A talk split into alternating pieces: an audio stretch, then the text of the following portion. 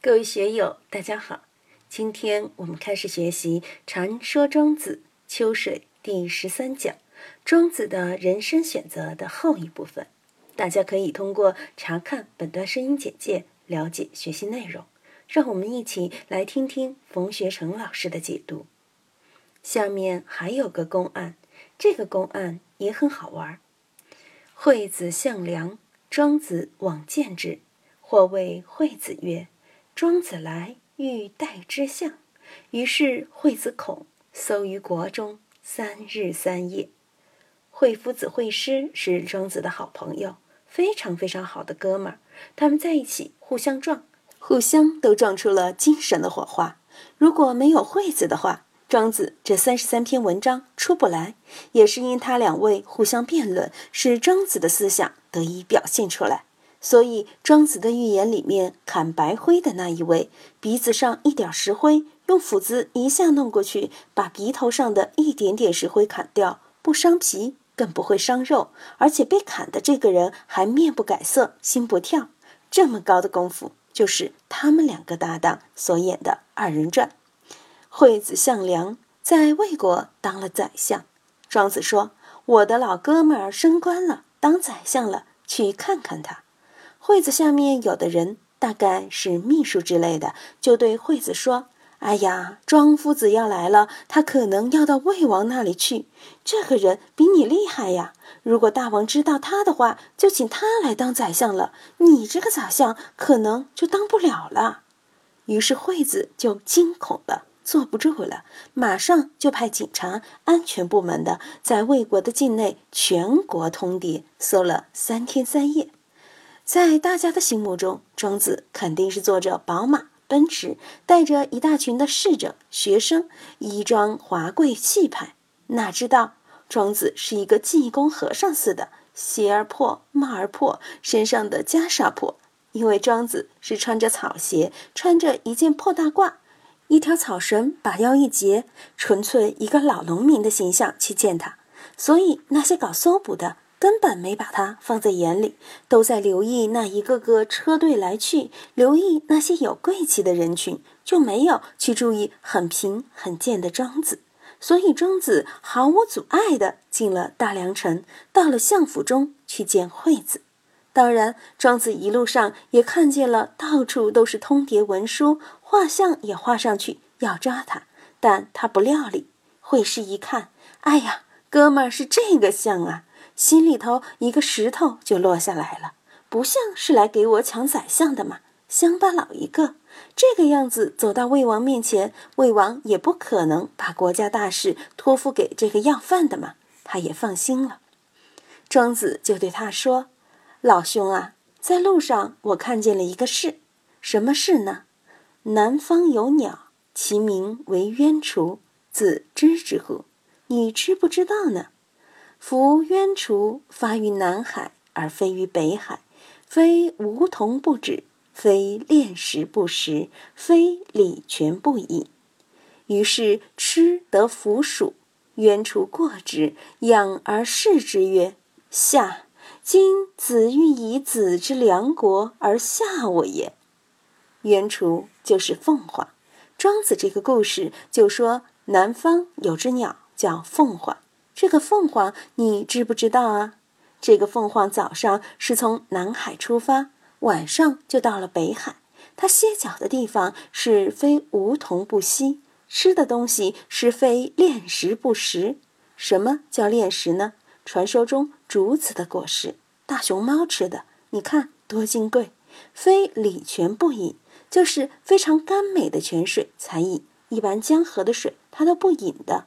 但是他飞过一棵树的时候，看见一只猫头鹰抓了一个死老鼠，正吃得津津有味。猫头鹰看见了凤凰飞过，以为凤凰要抢它的死老鼠，就对凤凰发出了威胁：“哇，滚远一点，你别来抢我的老鼠！”庄子于是就跟惠子说：“你是不是手里面有个魏国，怕我来抢啊？我不会抢你的。”这个也是透露了庄子的又一番境界。庄子和孟子一道一儒，都具有天子不得而臣，诸侯不得而有的骨气。天子要把庄子弄来当臣子，不可能，他不臣于天子。诸侯要把庄子结交为朋友，你还没资格跟我交朋友。我是超出三界外，不在五行中的，我是仙人，你们是凡人。庄子心里就是这样看的。不论你官有多高，权有多大，在我眼里面，你是凡夫一个，俗人一个。你别拿你的富贵吓唬我，我不受你的这套。心里无私，天地宽。大家知道，用林则徐的话来说。臂力千仞，无欲则刚嘛。我没有这个欲望，我没有这个要求，我无求于你，你奈我何？这里面标明了庄子傲视王侯的骨气。在现在社会之中，我们也应该有这样的骨气，并不说看见美国人富态、英国人富态、日本人有钱，我们就羡慕。今天在网上看，不知道哪个地方的一个女孩子在酒吧里面看见一个小哥们儿聊了起来，就问那个小哥们儿：“你是哪里的人？”那个小哥们儿就说：“我是韩国的。”那个女孩子就：“哇，我好崇拜你啊！”为什么呢？在现在的年轻人中，有些人说韩流嘛，韩流在中国才几年时间，就引起了一大批人崇韩。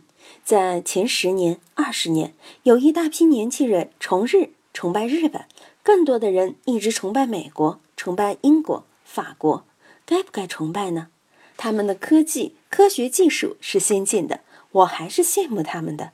他们的社会很富裕，社会保障体系很健全，我们也很羡慕。但是作为我来说，如果要把中国国学孔孟老庄禅的这一套丢了，跟他们换。我还舍不得呢，我还觉得我们这个好，这个价值比他的原子弹，比空客三八零，比他的这样那样都好，所以我们应该自尊、自重、自贵，要看重自己的东西，因为科学技术的这些东西，中国再过个三五十年，只要国内是安定团结的，要超英赶美是绝对没问题的。中国的落后，落后于整个清代的闭关锁国。如果那个时候不闭关锁国，中国就不一样了。